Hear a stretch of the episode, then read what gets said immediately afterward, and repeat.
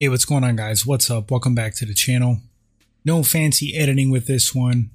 Just gonna rant, podcast segment, short one. I want to talk about Jose Aldo. So, apparently, according to Jose Aldo's coach, he's not done, or at least he doesn't think he is. And you know what? Why should he be? Now, I know Jose Aldo was very disappointed in his loss to Merab. After the fight, him and Merab shared some words together. According to Merab, Jose was saying that he was done. His sentiments were that this was his last title run.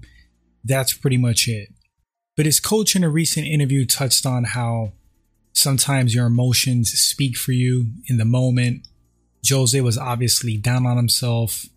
He was number three at the time at Bantamweight. Now he dropped down three spots to number six. And it's a little bit disheartening, of course. You got to claw your way back up, but he's not that far down either. Jose Aldo, as long as he's winning, is always going to be in title contention. He's a former UFC world champ, former WEC champ, an all time great in the eyes of anybody who actually knows what they're talking about regarding the sport. Because if somebody says that Jose Aldo is not an all time great, one of the best to ever do it, if they're saying he's not, they are out of their mind. They need to watch golf or something. So Jose made his bantamweight debut at UFC 245. He lost a split decision to Marlon Moraes. I thought he won that fight. Then against Petr Yan at UFC 251, he lost via TKO in the fifth round. That one was uncomfortable to watch, but Jose was looking good early on. He goes on a three fight win streak, defeating Chito Vera, Pedro Munhoz, and Rob Font. That's incredible. That's an incredible three fight run.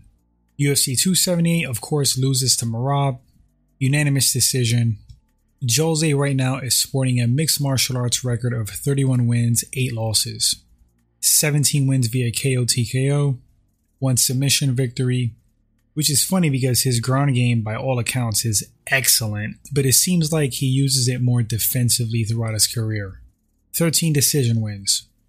Black belt in BJJ, bronze in the 2001 World Jiu Jitsu Championships, gold in the 2003 Brazilian National Jiu Jitsu Championships, and gold in the 2004 CBJJO World Cup.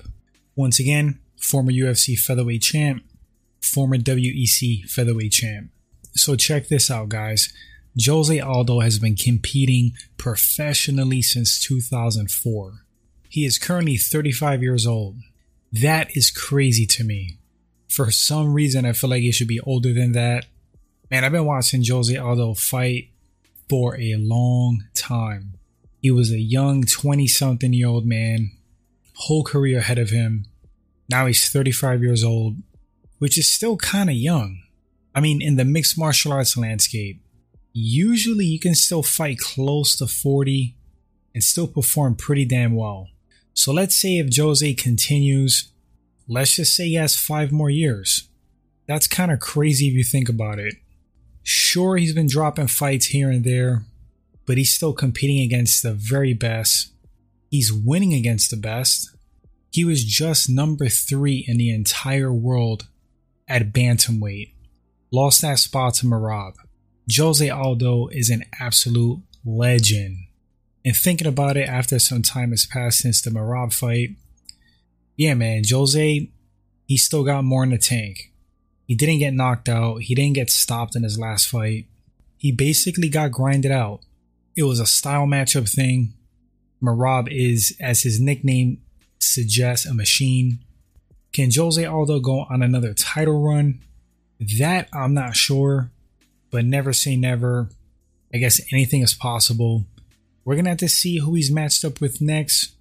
How does he look? If he indeed wins another belt at this stage in his career, man, how could you not put Jose Aldo in the same conversation as some of the GOATs? Because he would be. But that's going to wrap up this short clip, guys. Just a rant on Jose Aldo continuing to fight, whether he should, whether he shouldn't. Kind of a short tribute video as well big fan of Jose. He is MMA royalty as far as I'm concerned. Thanks for watching, guys. Feel free to drop some comments on Jose's career, if you think he should continue or not, or retire. We'd love to read your thoughts. If this is your first time at the channel and you enjoy the content, consider hitting that subscribe button. And the best way to show support is to like and share the video. That helps the channel grow. Super appreciative of you guys. And I'll catch you all on the next segment.